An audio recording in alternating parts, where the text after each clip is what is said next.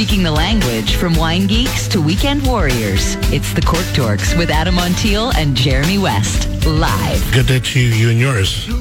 Happy, oh, you're on mic three. I always forget that. Yeah, I'm on three now. You're normally on mic two, but you know, what, you don't hear yourself? No, let's do program. Oh. We haven't. Uh, we, is that that's not program? Well, it is pro. no, Uh, no, there you go. There you go. That's something. That's not that sound better. Yeah, it's a little We have to get back in here and dial things in a little bit different because we have the COVID restrictions. Actually, This, this to me, I mean, we're all vaccinated. I don't understand why you can't be in the studio. Doesn't this just rub you the wrong way like it does me, Mr. Eberle? all right. As of today, I've had all three of my vaccinations. Oh, you have. We're talking about you got your booster? Mm-hmm. You're all boosted up. Yeah. Look at that. Well, you know, I heard the truth. I heard the truth was it was they, that was an excuse. They were just worried about Gary coming around uh, some of the, some of the ladies around here because they seem to they seem to be distracted when he walks in. They do everything to keep you around. right, right. Uh, how you been, Mr. Gary Eberle? It's great to talk to you. I feel great. I, I really do. You know, it was funny. I was just uh, talking to Adam about seeing you at the fair, and I thought you looked the best that I'd ever seen you. I mean, you just you just you have a glow about you, and uh, I was just thinking, is he going to say he has a glow about him? so, Oh boy. No, Well, that's because you haven't seen me skinny dipping. well, that's I good. have, though. That's good. I have, though. you have? Oh, Yeah. I want to I've been at you. the club, Eb. Yeah, I on want to thank you. I, I I spent one one afternoon out at Club Eb over the summer during the fair, and what a relief! But you know, really, this summer, uh, you know, the temperatures haven't been what we typically expect, right? I mean, I mean, we felt that during the fair. We had days in the seventies. We're like, wow, it could be over hundred right now. It's really quite different this summer in Paso Robles. Well, you know, I, I was talking with Howie Steinbeck, my partner and vineyard manager, and uh, we were talking. You know, the last two decades in Paso have been cooler overall than certainly the 70s and 80s. Uh, I think as we get climate change, there are areas that are getting warmer and areas that are getting cooler. Now, I don't mean Paso got cold. You still don't have to have a parka but uh, significantly, uh, I would say the last two decades, we are our averages are really cooler than certainly what I remember. You know, uh, back in the the seventies and eighties. I mean, eighty four was unbelievably hot. So, if we said you've done, uh, I don't know, about forty vintages here on the Central Coast, would we be pretty close? Yeah, over forty. Yeah. we had, we had we had uh, Hank on, Hank Donatoni, God rest his soul, and we had celebrated his 50th vintage. Yeah, that's very true. Yeah. That was a year or so ago. 50 vintages. That's crazy. Yeah. Do we talk? Let's I, I would say my as a commercial winemaker. Let's see, six eighty six. Math is happening. No, he's adding in his head. Right, over, that's over over fifty. He's from the Over generation, Adam, 50. where they didn't have iPhones. to I've Abacus. that. got 54 crushes. Yeah, You, well, you didn't see what Jeremy and I are virtually with Gary, and he actually turned around in his chair and used the abacus, and he put it together. so um, I don't know if we talked about Hank. We, didn't, we talked Well, about before off that, the air. I was just going to say, I Oh, mean, yeah. because of the cool vintage, and you've done over 50 now. I mean, talk about some years that you, some vintages you remember that were kind of like 2021, Mm. if there were any that you that st- stick out. Well, you two of the vintages that I I remember uh, probably most vivid because they were so out of the ordinary would be 79, uh, which was the a very cool vintage, and we had three different storms come through and drop rain in Paso Robles, and I remember picking the last grapes uh, in 79 on December 7th. I, a date that will live in infamy. Wow. I mean, that was that was a, and then '84, uh, in my experience, was without a doubt the hottest vintage I ever experienced. We were picking Chardonnay, something like August 8th, and they were unripe, but the sugar was up so high you just couldn't let them hang out there anymore. Do you remember 2011? Yeah, 2011 was, was uh, okay, not great. The the really great vintages that I remember, I think 07, 09, 87, um, 91, um, 18 was a great vintage. Yeah.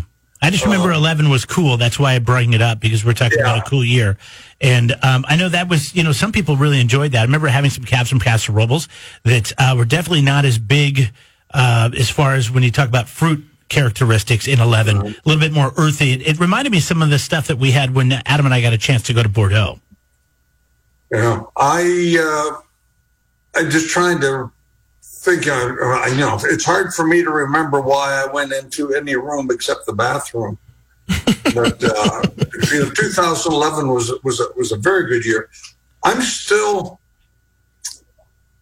07, 09, and even 18. I think are probably now the three that I really point to. I mean, fruit was just so good when it came in. I hear a lot of people talking about 19 as something real exciting too, because you're starting to see some of those now yeah. released, and you know you will in the next year or so see even more of those released. Yeah, well, you know, I always judge the uh, the wines by about two months after they've been in a bottle, and R19 is not in the bottle. You're just getting ready to. Really? Okay. Yeah. So you still got a lot more time. How you been? Now, does like Chris like will he come up to you and be like, "Hey, here's," or you don't care? You just like let me know when it's done or good? I mean, obviously, or, or do you like to kind of not micromanage that process, but do you like to be uh, tasting every step of the way? Well, you know, when I stepped away and I said, okay, I'm not the winemaker anymore, and I, I turned it over. And uh, I, uh, it was a real, I think, a flaw in me because I, I was really, I was a micromanager. I wanted to still be there involved. And, and now, um, during the crush, you know, Chris comes up, we talk about, you know, how things are looking, what grapes are coming in and sugar acid pHs. But until we start doing the blending, until he starts bringing wines up out of the barrel, uh, I really don't get involved that much. I mean, I'm an old man. Hey, we got Gary Eberle here at the Liquid Lunch. Uh, before we get into the reason we have you on the show, and um, and I didn't mean to, I, I kind of stepped on Jeremy's question there, but I didn't remember if we talked about that on the air, off the air. But Hank Donatoni, that was a really big deal. Yeah. We learned about that on Friday, Jeremy. Very and sad news. Really sad news. Uh, what, what, your experiences over the years? Uh, what what can you offer us about the great Hank Donatoni?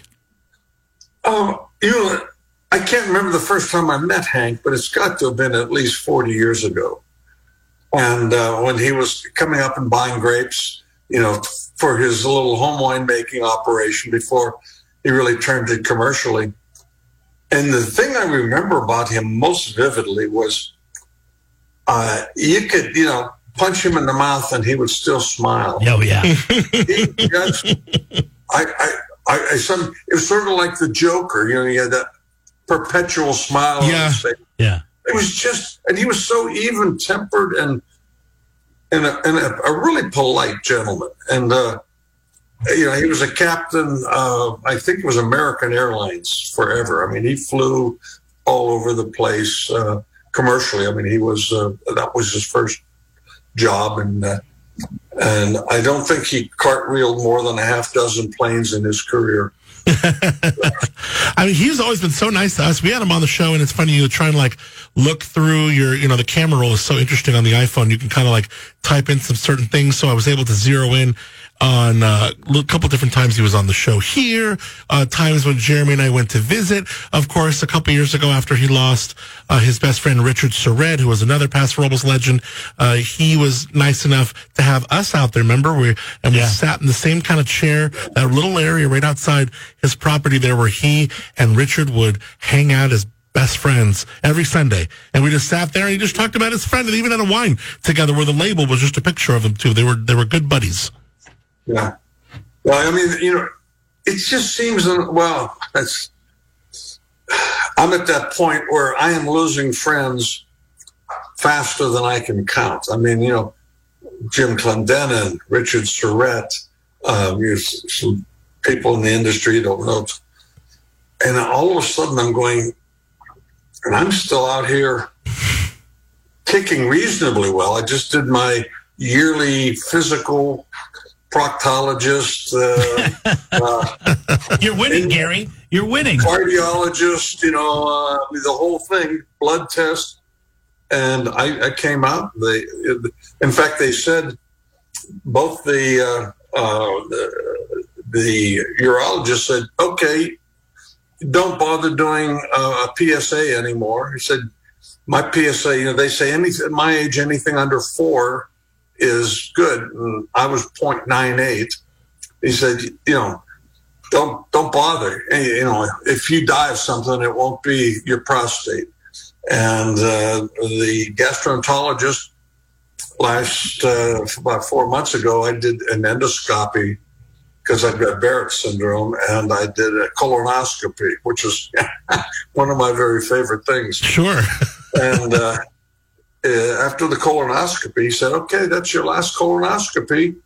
I said, uh, "He said you're clean. You've been clean, and uh, nothing's good. Don't worry, that's not going to bother you." So I went home, took the seatbelt off of my toilet, you can have your last colonoscopy. Like, I mean, yes. You just thought. You- now, does that say? Well, wait a second. Why is this my last one? Are you thinking I'm not going to make it to the next one, or is that because at some point your body you just don't need to get them anymore? Well, yes. No, you know, at your age, uh, you're going to something else is going to kill you. Right, like the time it would take for that to you know progress yeah, and yeah, da da da. A little both. That's interesting. I had never known that. Now I was going to ask you. It's so funny you bring that up. You talk about like seeing friends you know around you pass away, and I didn't know.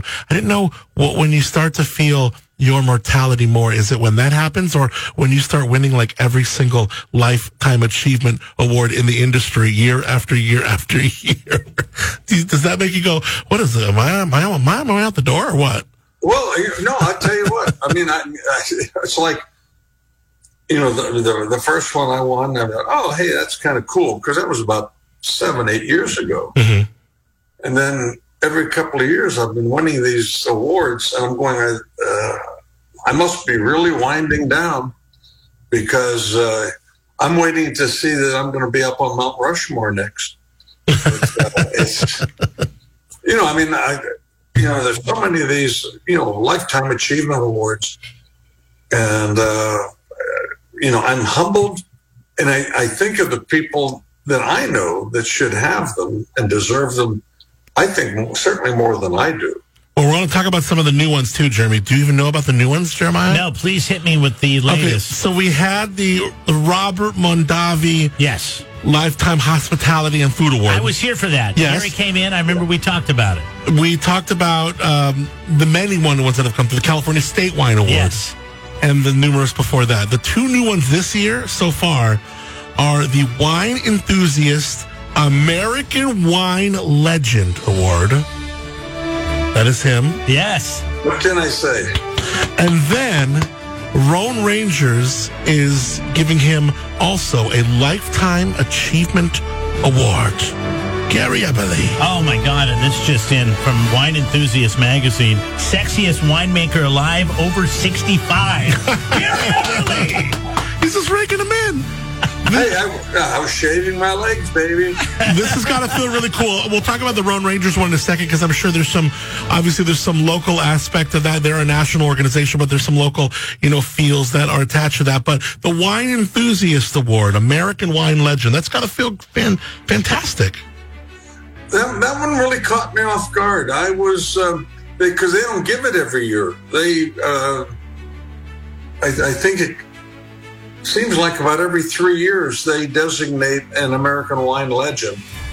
And it, you know, it tends to be you know up in Napa, Warren Winiarski, and you know, and when um, they called me and said, "Hey, um, you're going to be the American," we just had a a meeting, and you were unanimous choice to be this year's American wine legend, and I went oh, okay. and I checked to see if I still had a pulse or not. Um, but uh, that one, that one took me a little. That one took me by surprise. That was uh, uh, you know, Adam Strum, who's the um, publisher of the uh, the Enthusiast.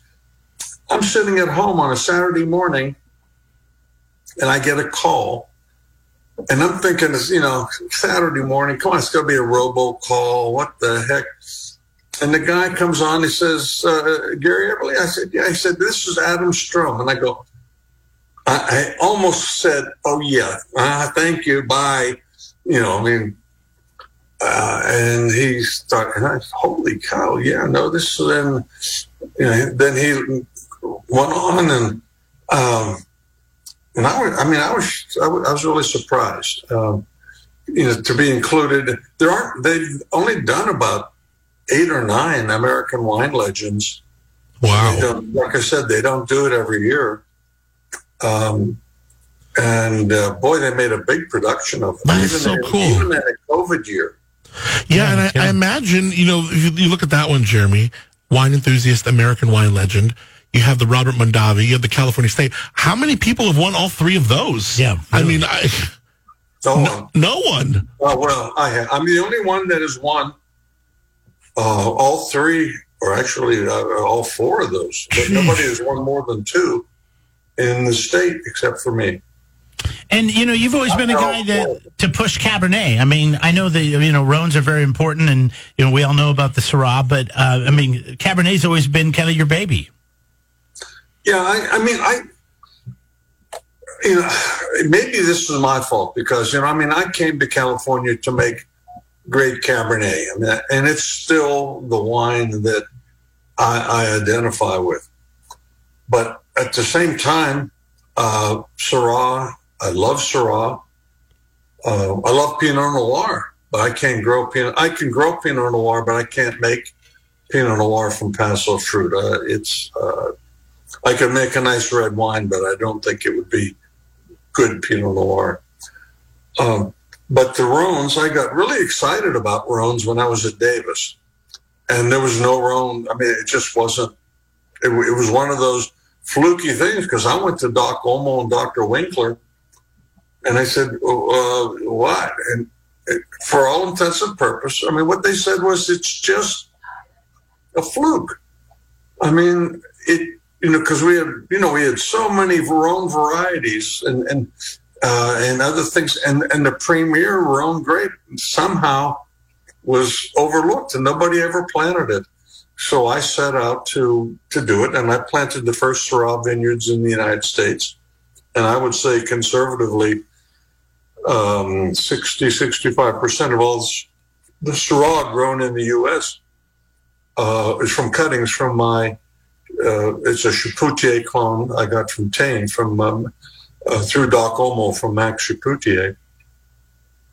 But I also I made the first Counoise, and nobody knew. Uh, you know, I've I've got these arrows sticking out of my back because I'm always doing dumb shit things. Well, now that I mean, Counoise is super hot.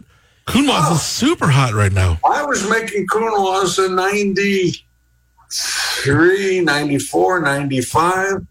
And it's a, a quick joke how I used to sell it because I took it out and it, the Counoise doesn't have a lot of color. I mean, it, so we made it into a rosé because we didn't have a rosé at that time.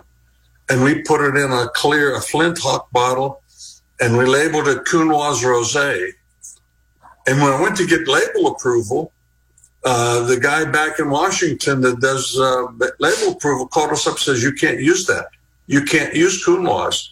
We don't recognize it.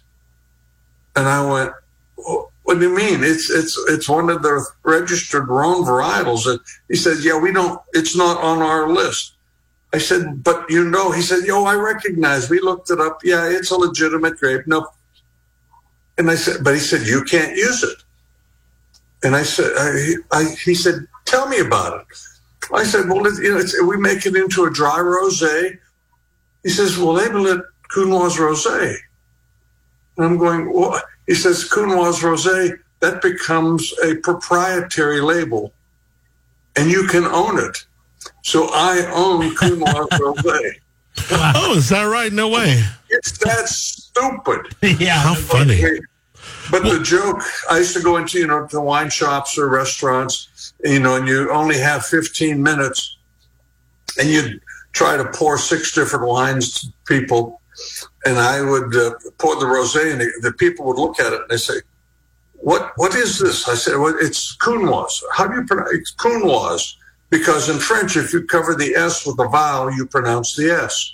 Like in Pinot Gris, uh, because the S is not covered by a vowel, uh, you don't pronounce the S. He said, because if you put a vowel after the S in Pinot Gris, then you would call it Pinot Gris, but then that would be confused with KY jelly. Oh my goodness! I sold a, I sold a lot of Coon laws. I'm that joke. That is so great, Gary Eberle's joining Oh, us. great. Congratulations on another fantastic accolade, another lifetime achievement award. Uh, the Rhone Rangers. That is that is fantastic. And I mean, and you know, like Adam said, you know, this is a national organization, but I mean, we have events right here on the Central Coast every single year as well. Yeah, you know, it's funny. I mean, I, I do make Cabernet, but it's the only uh, uh, Bordelaise grape that we work with. But I make, you know, Syrah, Counoise, Grenache, uh, uh, oh, Roussanne, uh, Grenache Blanc. I mean, we make more Rhone wines than we do Cabernet. Yeah. But uh, but Cabernet is still my love. It is, and that's kind of where you it comes from. You being a cab house, it's just because of your your love for it. I mean, you know, like planting Syrah so long ago before anyone else, and like you said, a lot of your wines being of the Rhone style. It's uh, it's interesting that you're kind of known as a cab house, but you also have deep, deep history and have been recognized for that. Uh, with the Rhone Rangers. That's another, and that, again, like Jeremy said, like, you know, obviously they do a lot of things nationally, but the majority of the folks who are members of the Rhone Rangers are, are right here. And there's a lot of like, you know, real kind of Rhone love here. What was that award? Uh, how'd that strike you? Uh, I, I mean, again, I was. Uh, I mean, I, I, I know what, what I knew what my position was within the Rhone, uh, organ. I mean, the, the Rhone movement. I mean, I was very instrumental. I said, first Syrah, first Counoise, uh, the fifth or sixth person to make uh, Viognier in the state. I'm pretty sure the first in Paso Robles, but I never really bothered. I mean, I, I wasn't looking at firsts. Um, and, and, and we've been very active. You know, we, we do a, a red, white, a red Rhone blend, white Rhone blend, and our rosé now is a blend of uh, Grenache Syrah with a, with a splash of Viognier in it, just to sort of brighten the fruit up a little bit. Um, uh, so, I mean, we're seriously into, uh, uh, in, into the Rhone zone and Paso Rhone zone? I, I think because of you know I, I sort of kicked it off here that people became more and more and I mean I was planting Syrah vineyards and selling wood all over Paso Robles for you know in the in the late seventies and the eighties, uh, even into the nineties. I mean, I sold Randall Grahm his first Syrah grapes. Is that right? Oh yeah, yeah. That's I got some great. I got some great Randall stories. I would love to learn more about him. He's that, uh, Yeah, we talked to and, Chris you know, and, uh, oh, go ahead.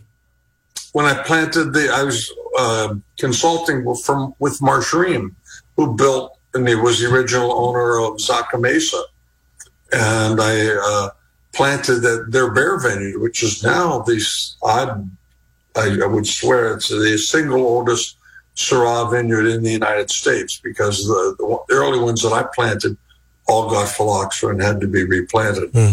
but. Ken Brown was the winemaker, but his three premier cellar rats were Jim Clendenin, Bob Lindquist, and Alan Tomat.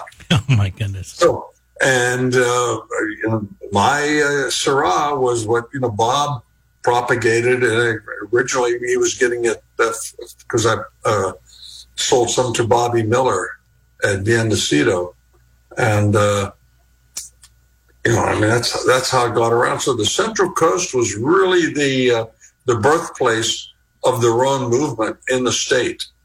Um, and uh, it, it started with Syrah that I planted in '74. When you talk about some of those names, especially in Santa Barbara County, it almost sounds like it because it did blow up there. You know, I Yeah. you talk about like stuff at the Bien Nacido and and you know, of course, you talk about like Qupé and Bob Lindquist and Adam Tolmach was Ojai, right? He's up there, Ojai Vineyards or Ojai. Oh, Bob? Yeah, no, no, Adam. Oh yeah, yeah. Adam's up in yeah. Ojai, yeah. But yeah, it was a lot of Santa Barbara County stuff where, where folks were, were you seeing Santa Barbara County at that time uh, kind of planted as much as say SLO County, or was there one that was doing it maybe a little bit more? Were you you know were you surprised oh. by that interest down there, or what? I, I think it was about even, you know, because back in the seventies and then really through the eighties, uh, because uh, the Central Coast had not exploded like it has now. Mm-hmm. Um, I mean, it was not unusual for me to be down in Santa Maria uh, once a week or once every couple of weeks, and, and those guys coming up here. Uh, it, the the whole Central Coast was one community. Was anyone ever now, thinking? Were they thinking, "Oh my gosh, the wines in Santa Maria or the grapes there, they're going to be so different than Paso," or was it just like Central Coast is Central Coast? Central Coast was Central Coast. I mean, there was you know differences uh, that you know still exist today, but because the the uh, the industry was so small that we considered everything from uh, Santa Maria or uh, San Ynez to Paso Robles as one wine community. Sure. I mean, that's when we started the, you know, the, the Central Coast wine, see, Central Coast, uh, I forget, the, the wine growers. But it encapsulated and, uh, all know, that. Wow. People from, from all three.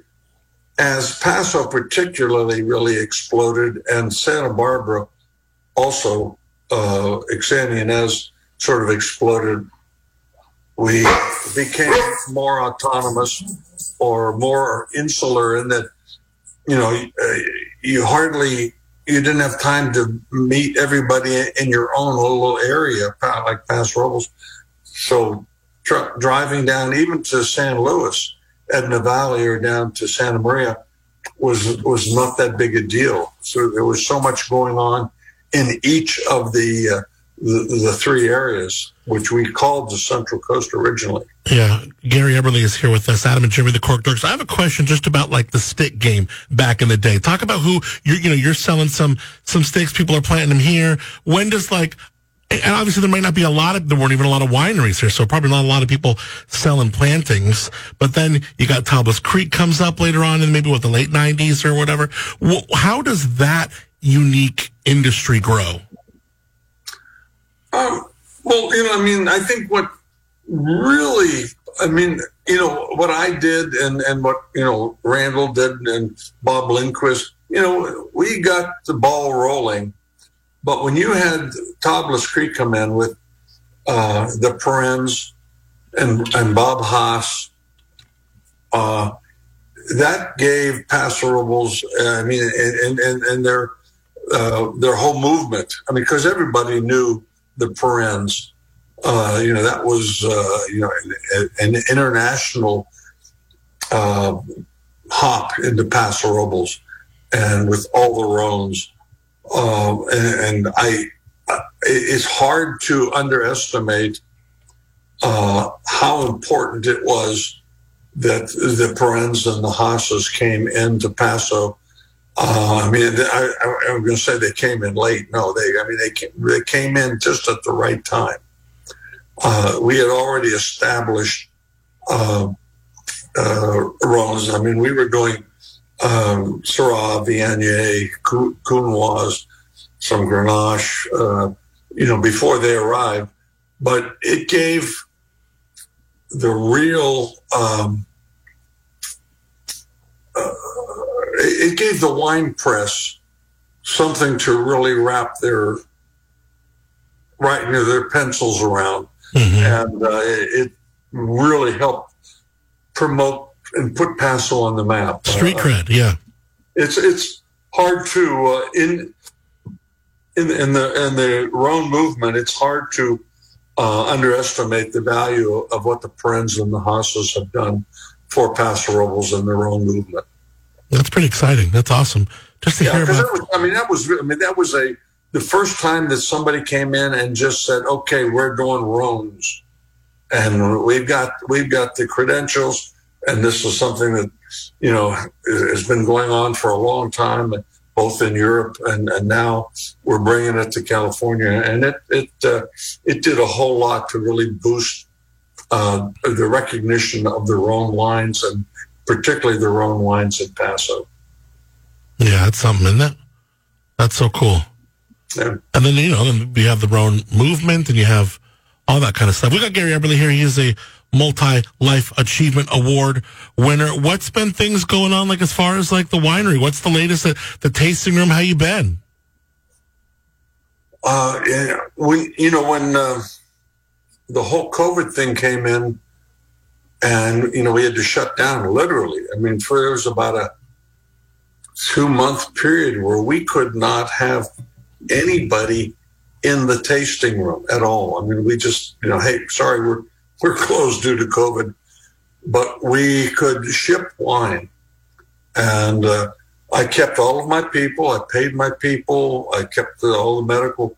I didn't lose a single employee uh, during COVID, except for a couple of kids that said, "Ah, we're going to go to San Francisco," or because you know we were just they weren't getting the tips, they weren't getting the bonus kind of money. But we were selling, and we actually 2000 uh, end of 2019, 2020 2020 was the best year I've ever had until this year. And uh, we're doing spectacularly now that we're open. Uh, one of the things it did was, you know, we got to the point where we couldn't have people inside, but we could taste outside. So we'd take reservations and, you know, you had to reserve a table. And uh, we thought, okay. And it, and it worked well because people, it turns out, people were happy to get more attention because you'd have one wine person that maybe had three tables. Uh, a, big table was a table of six. Most of them were tables of four. And you would have one person handling three tables. And we expanded our decks uh, on the west side of the winery. We put a brand new deck on the east side of the winery because we were getting the people were they, they, wanted to get out and they wanted their wine and uh, it, it's it's crazy now that we can have people in the tasting room. Now we can take walk-ins. Uh, we've kept we've kept this reservation system. And it, it's unbelievable. At the end of the second quarter i mean in 2020 was my best year ever. At the end of the second quarter we were up 27% over last wow. year's second quarter. And the third quarter is going to come in, and I expect to be up over 30%. Well, there's one thing this thing couldn't beat then, and that is drinking wine. Yeah, drinking, drinking. This was this COVID was not going to take down drinking alcohol.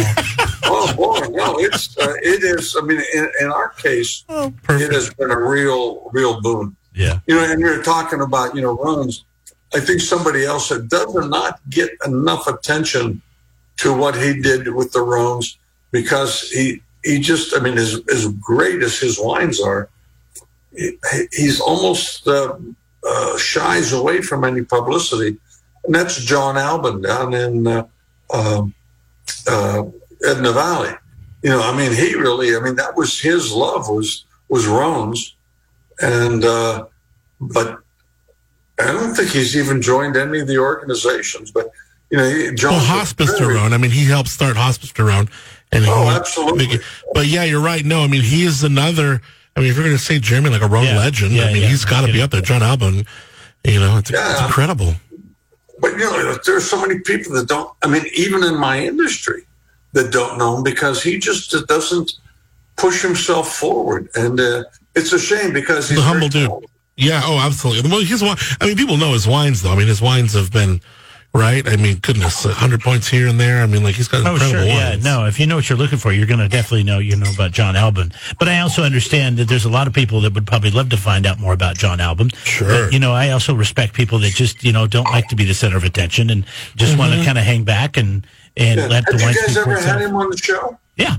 Mm-hmm. Okay. A couple different times. Uh-huh. Even during COVID, we had him uh, like this, the stream, oh. the, the video stream show. Yeah, we did a thing where we talked I'm about hospice because he he is. Uh, uh, he, you know, he, he doesn't come forward. No, it was only because it was Hospice du Rhone did we get him. Yeah, that was true. Okay. And it, even before then, he politely makes it known like he doesn't need to talk about Alban. He just wants to talk about Rhone wines and how people can learn more about through hospice. Like it's it's it's really remarkable. You know, he's very much. Uh, Oh, you've gone to red. Sorry. no, no, no, I no, no, no, you no, went no. from white to red. Yeah, no, we're we're, we're doing. A Hey, little, it's afternoon. It's Cabernet time. Well, we should miss you being here. Because I know if you were here, I- we'd be I- drinking with you. I come in and I wash down my five Advil with a, with a glass of Viognier. oh, you Now- take Advil like Jeremy does. You guys, Yeah. you take a five at a time. That's like Jeremy. I, we But, can uh, process you know, it. We you could- know, the, you know the, the uh, lifetime achievement for Rhone, you know that I, I I got this year.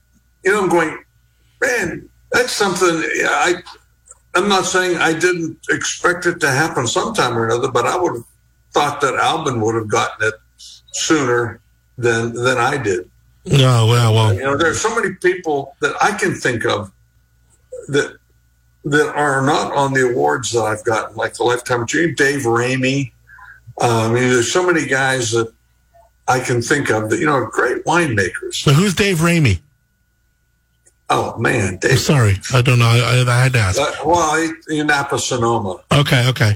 it's And uh, same thing with like Dick Peterson.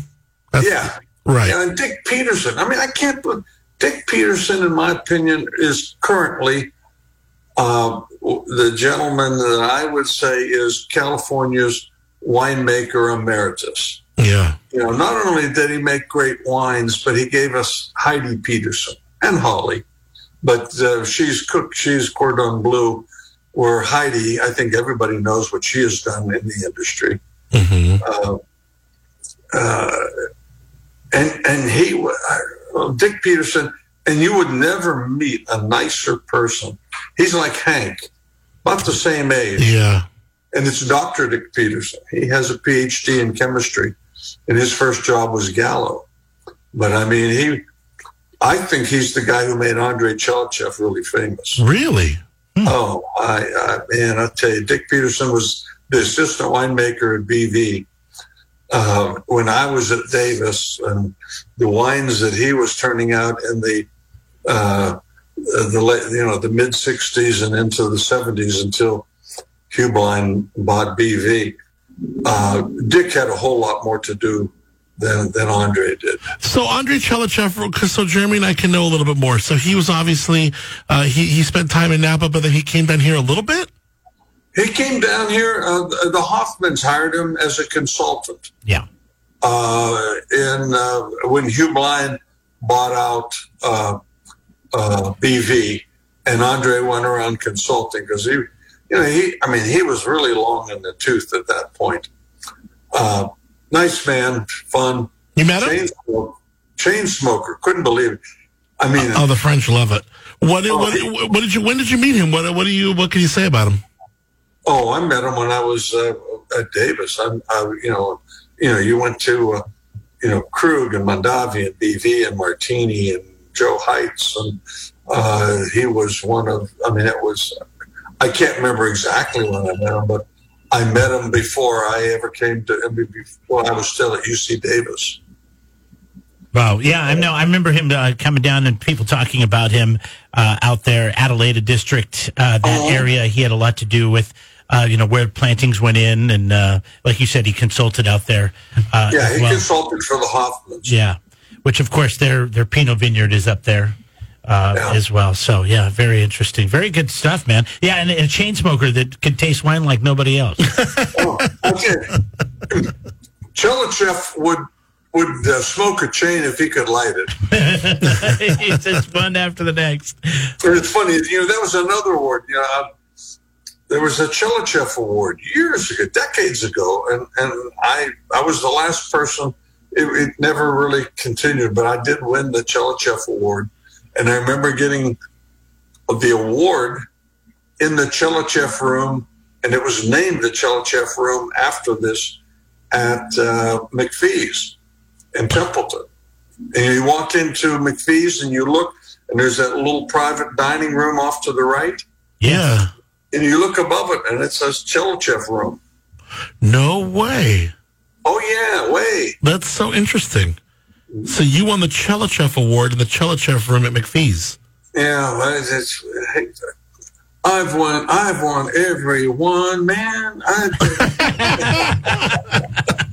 so, um, is this going to be a pretty late harvest because it was a cooler year? Are we are we thinking we're going to go into like Thanksgiving or? Yeah, I'll be real surprised. I don't think it's going to be you know terribly late, but it's going to go a while. Um, we're we're approaching the halfway point right now, so I don't think it'll go to Thanksgiving. Um, I think Chris has got a, a, one wine he wants to make. Uh, uh, he's got a Solera going to making a uh, like like a Portuguese Setúbal. Okay. In, in the Solera system, so he's got some Muscat because we've picked our Muscat except for two rows that he's going to pick late. So it'll it'll probably push right up against Thanksgiving, but I think we'll be done um, a week before Thanksgiving, and almost all of the crush will be in by Halloween. Hey, I want to talk about something that um, we did in in your office. You do this every Wednesday, and I, and I just snuck up to one, and because uh, um, Lady I Fancy had a birthday of an '87 vintage year. I went and got a bottle of 87, but it kind of stroked your mind in a bit to, to really get into that, that vintage year. And you put together a cool little tasting that included Paso, your wines, a reserve version of that same year, and then also Bordeaux and also Napa. What did you, what were you able to take away, you know, this, you know, 30 something years later from that 87 vintage as you, as you tasted Napa, Paso, your reserve and Bordeaux? Um, I think our 87, um, our 87 reserve, I think showed the best or very close. Uh, yeah, we, we, I've got a group, friends, uh, people in, in, the wine industry and people uh, like, you know, Chris and our cellar people. I've got a great cellar at my house that I've been collecting wines since um, uh, I was at Davis in the early 70s. And, uh, you know, I mean, the, the bottle, the cellar holds uh, probably originally when it was full about 4,000 bottles. It's maybe 3,000 bottles down there. And there are wines that I bought in the 70s and the 80s.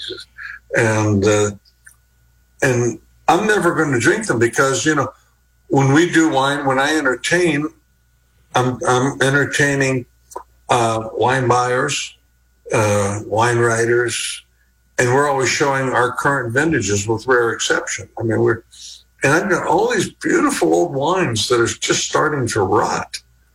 And I, I told Chris, I said, look, on Wednesdays, 3.30, uh, here's the keys to my house. Go down to the cellar, bring up five, maybe six bottles. You pick them, uh, every now and then I'll say, let's do, because we did uh, a, uh, where we did 77, 70, uh, 87, 97, 2007, and 2017 Cabernet uh, out of the cellar. And, and that was fun. Because um, uh, those were, you know, 07 and, and 97 and 87 were just great vintages. And it was fun to see how they've you know, they'd hold up. And he goes down, he just picks stuff up. Uh, uh, I, I, I mean, for the most part, I don't, you know, tell him what to do.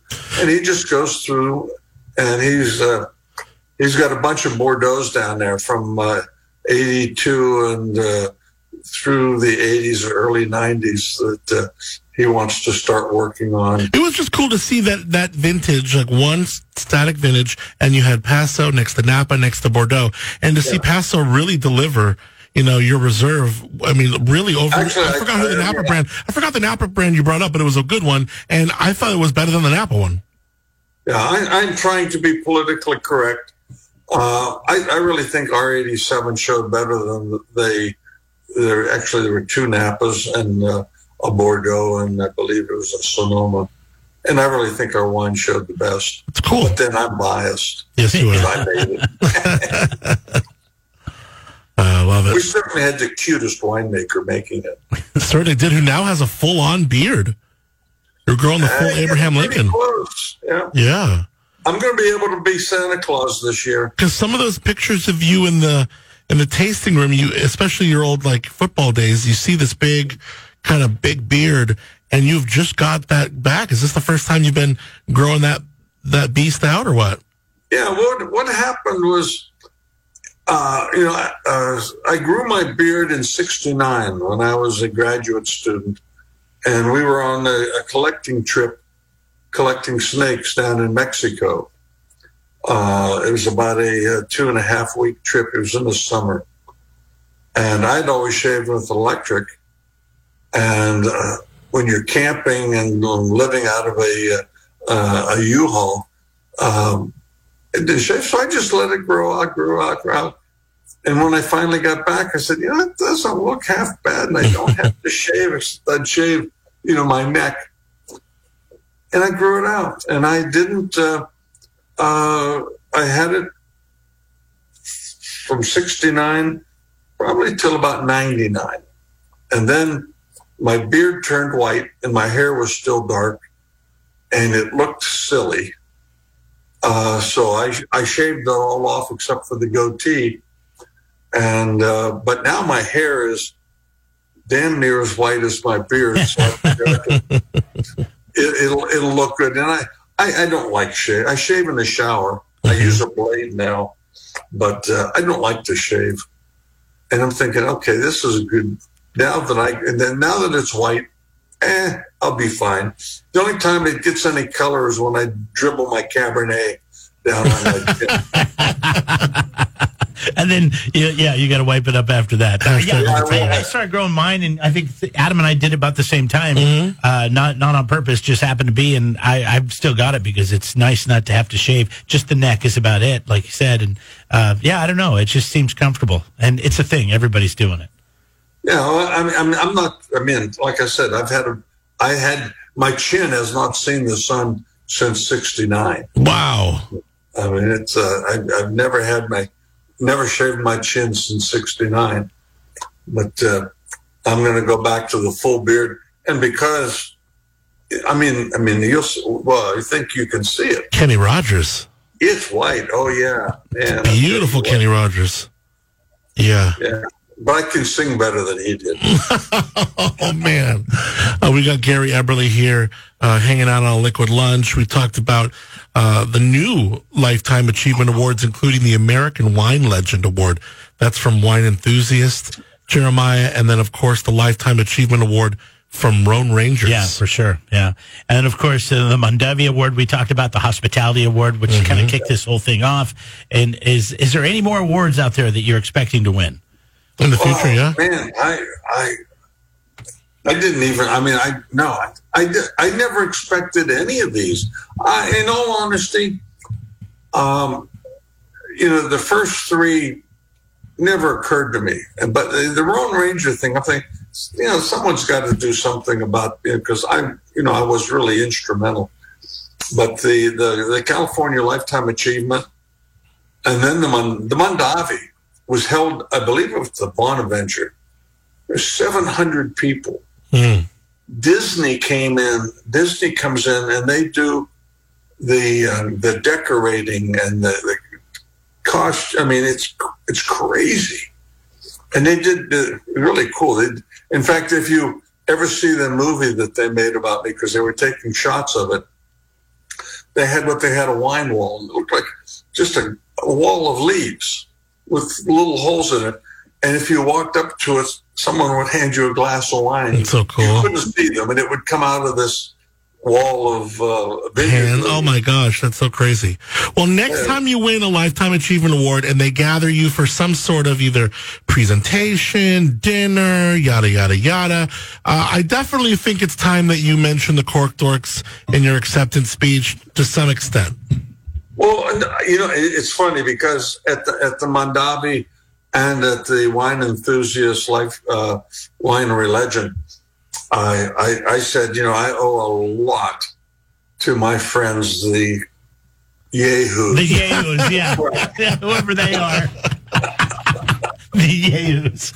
Oh, that's so good. Uh, great talking to you, Gary. Yeah, I always love talking to you, my man. In fact, we got so much good feedback, Jeremy, on his conversation with us at the fair. That was Oh, like yeah. a conversation. I mean, that that was a conversation for the ages. That was good. And you, you need to come up. There's only maybe, I mean, the water temperature is good, but you need to, uh, within about a month, we will, I mean, It the water will start getting chilly. Okay, I'm gonna come up again. Yeah, I'm how gonna do a about, swim. uh, You got a couple of How about, how about we come up around Wednesday about 3.30? How's that sound? You, you busy? Oh yeah, right. Hey, no, hey, you guys are welcome. if if you would like to come up and participate in Wine Wednesday, feel free. Oh, it's, thank uh, you. You uh, uh, you consider that an invitation.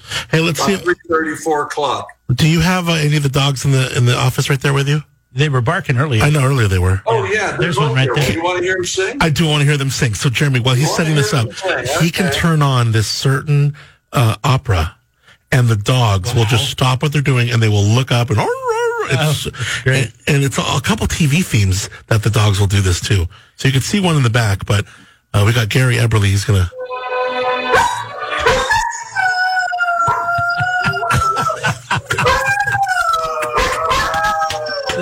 Big opera fans.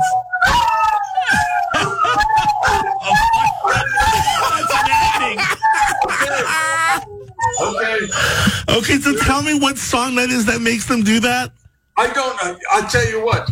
The introduction to uh, Mike Post's introduction to Law and Order sets them off. Yeah. Rachmaninoff's Third Piano Concerto. This is the introduction to Cavalleria.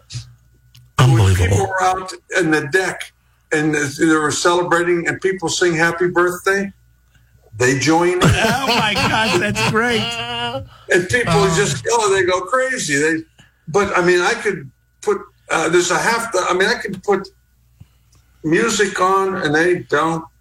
Yeah, there's something to. certain It's a certain song. just It's a certain so- tone. I think I was reading into Yeah. it because there was a there's a sitcom called The Office, and there was one episode where they were making a commercial, and in this commercial, this song comes on, and my dog will howl during that commercial. Really? Just yeah. And then Oh, we'll, we'll that's stop so it. We'll funny. rewind it. We'll do it again. We did like the two months later. We did it again. It came on, and he did the same thing. something how the dogs are like that. Yeah, look at him back there. What's funny about it is it's uh, there are some you know pop music uh, like Mike Post's uh, Law and Order, Mhm. several pieces of class because I, I play a lot of classical and opera. And then we just found, in fact, yesterday they were on. People were celebrating a birthday. They're singing "Happy Birthday." The dogs just sit there and they put their head up. They look like an American bittern, and they just howl. That is so funny. I love it. I love all the personality over there. Love the dogs. Gary Eberle just chilling in his office. I feel bad that these COVID, uh, you know, corporate restrictions don't have us having guests right now. So we had to look at your beautiful face virtually. But nonetheless, thank you for taking your time uh, to talk to Jeremy and I. Hey, I always like talking to you guys. Wednesday afternoon, three thirty, four I'm o'clock. down. Don't tempt me with a good time. Yeah, I know. Don't forget, Uh, dipping your skinnies at the lake. yeah, yeah. All right, Gary. Take care. Congratulations again. Great to see you. Love the beard. There he is. Be good. Gary Eberle. Cheers. It's the Cork Dorks on the Crush 92.5, the perfect blend.